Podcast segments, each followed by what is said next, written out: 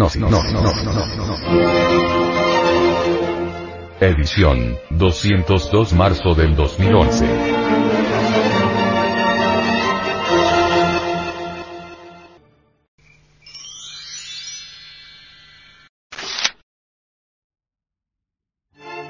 Audio Revista. Gnosis. Edición, 202 marzo del 2011. Para no marchar por el camino del error. Conciencia, cuerpo, ambiente externo. Hablándonos sobre el despertar de la conciencia, el venerable maestro, Samael Aumeor, nos enseñó lo siguiente.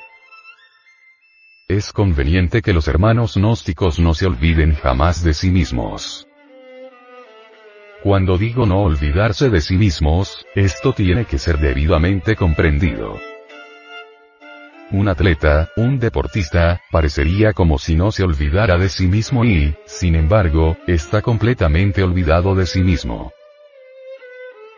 Un anacoreta, un ermitaño, viviendo en una caverna solitaria, pasando por grandes ayunos, con su cuerpo lleno de cenizas, complicado por las penurias, hambriento, entregado por completo a sus cuestiones esotéricas, parecería en realidad de verdad, como si no se olvidara jamás de sí mismo, mas en verdad está totalmente olvidado de sí mismo.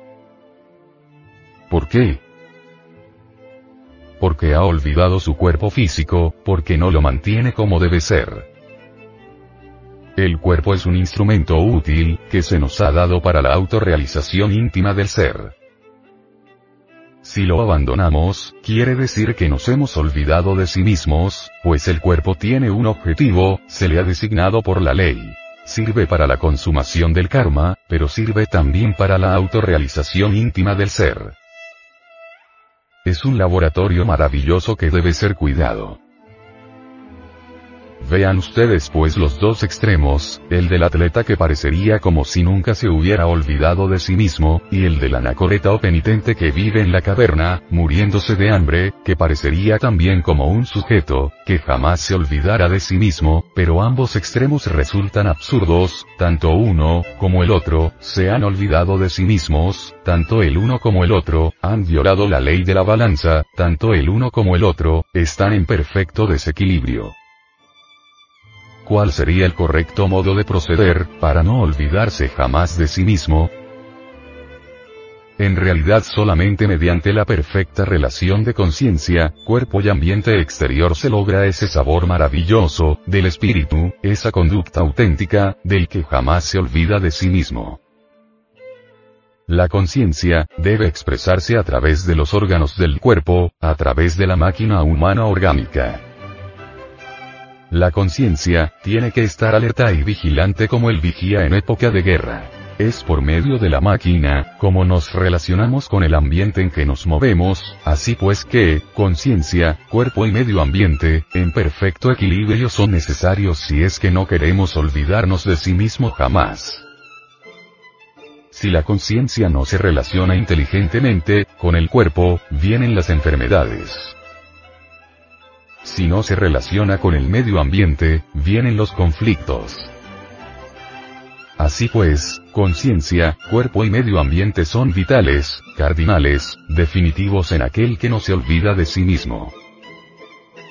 Quienes se olvidan de sí mismos, marchan por el camino del error. Cuando nos olvidamos de sí mismos, frente a una copa de vino, terminamos borrachos. Cuando nos olvidamos de sí mismos frente a una persona del sexo opuesto, terminamos fornicando. Cuando nos olvidamos de sí mismos frente a un insultador, terminamos insultando. Así que en realidad de verdad nadie podría llegar a despertar conciencia si se olvida de sí mismo. ¿Cómo procedemos en la vida diaria? Si miramos a las gentes en la calle, o en su trabajo, o en su casa, podremos evidenciar el hecho concreto que se olvidan de sí mismos. Obviamente aquel que se olvida de sí mismo no podrá autodescubrirse y continuará con la conciencia dormida. Indubitablemente, necesitamos autodescubrirnos, y esto solamente es posible con la interrelación, es decir, con la convivencia. En relación con otras personas, los defectos que llevamos escondidos afloran espontáneamente y si estamos alertas y vigilantes como el vigía en época de guerra, entonces los vemos. Defecto descubierto debe ser sometido a estudio, a través de la autorreflexión evidente del ser, defecto descubierto debe ser sometido a la meditación. Solo por ese camino profundo del discernimiento, podemos hacernos conscientes de cualquier defecto de tipo psicológico. Indubitablemente, todo defecto está representado por un agregado psíquico. Estos agregados solo pueden ser vistos con el sentido de la autoobservación psicológica. Incuestionablemente, tal sentido se halla latente en todos los seres humanos, sin embargo, diremos que órgano que no se usa se atrofia. Órgano que se usa, se desarrolla. A medida que vayamos usando el sentido de la autoobservación psicológica, este se irá desarrollando. Incuestionablemente, el desarrollo de tal sentido nos permitirá ver a nuestros propios agregados psíquicos. Resulta muy interesante ser testigo de nosotros mismos, ver cómo tales agregados, se van pulverizando en una forma didáctica y dialéctica. Es obvio que para conseguir la desintegración, de tal o cual agregado, se necesita inevitablemente apelar a un poder que sea superior a la mente. Este poder existe, está latente en cada uno de nosotros. Es la serpiente ígnea de nuestros mágicos poderes, es Kundalini, y es la madre cósmica, es Mara, es Tonantzin, Isis, Diana, etc. Incuestionablemente, es un poder que se encuentra en estado latente en toda materia orgánica e inorgánica. Es una parte de nuestro propio ser, pero derivada. Nosotros podemos ser auxiliados por Mara, por nuestra Madre Cósmica, durante la meditación interior profunda, entonces ella podrá desintegrar cualquier agregado previamente comprendido, en todos los niveles de la mente. Así que en verdad conviene que reflexionemos profundamente en todo esto. Conviene que nosotros comprendamos profundamente, la cruda realidad de estas cuestiones. Mará, María, Isis, Adonía, Isoberta, Rea, Cibeles, nos prestará su ayuda. Nosotros en realidad de verdad necesitamos ser ayudados. La conciencia normalmente, está enfrascada entre los agregados psíquicos, cada agregado parece una botella, dentro del cual la conciencia está embotellada, si rompemos la botella, la conciencia quedará liberada. Necesitamos despertar la conciencia para poder tener acceso a la verdad. Necesitamos despertar la conciencia para lograr el samadhi constante. Necesitamos liberar la conciencia, para experimentar eso que no es del tiempo, eso que está más allá del cuerpo, de los afectos y de la mente. Así pues, hermanos, quiero que comprendan ustedes la necesidad de estar alertas y vigilante, como el vigía en época de guerra. Este estado de alerta no se consigue a través de los extremos, sino en el medio, en el centro.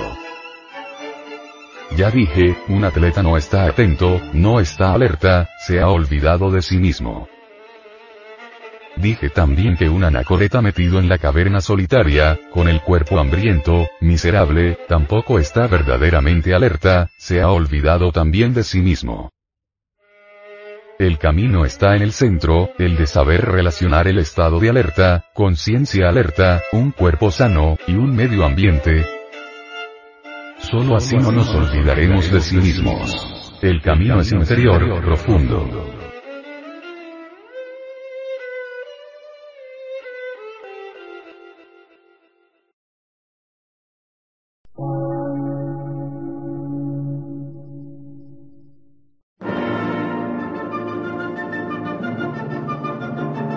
Emisora, gnóstica, transmundial.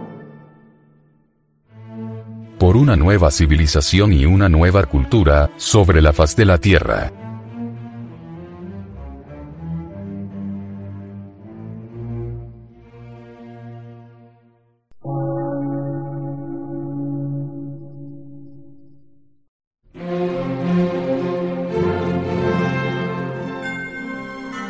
Medio de radiodifusión, científico, artístico, místico y filosófico, de la Asociación Colombiana de Centros de Estudios Gnósticos, Antropológicos, Psicológicos y Culturales. A.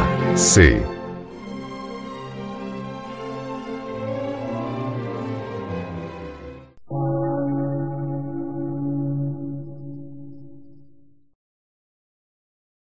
Lectura en movimiento. Difusión sin fronteras.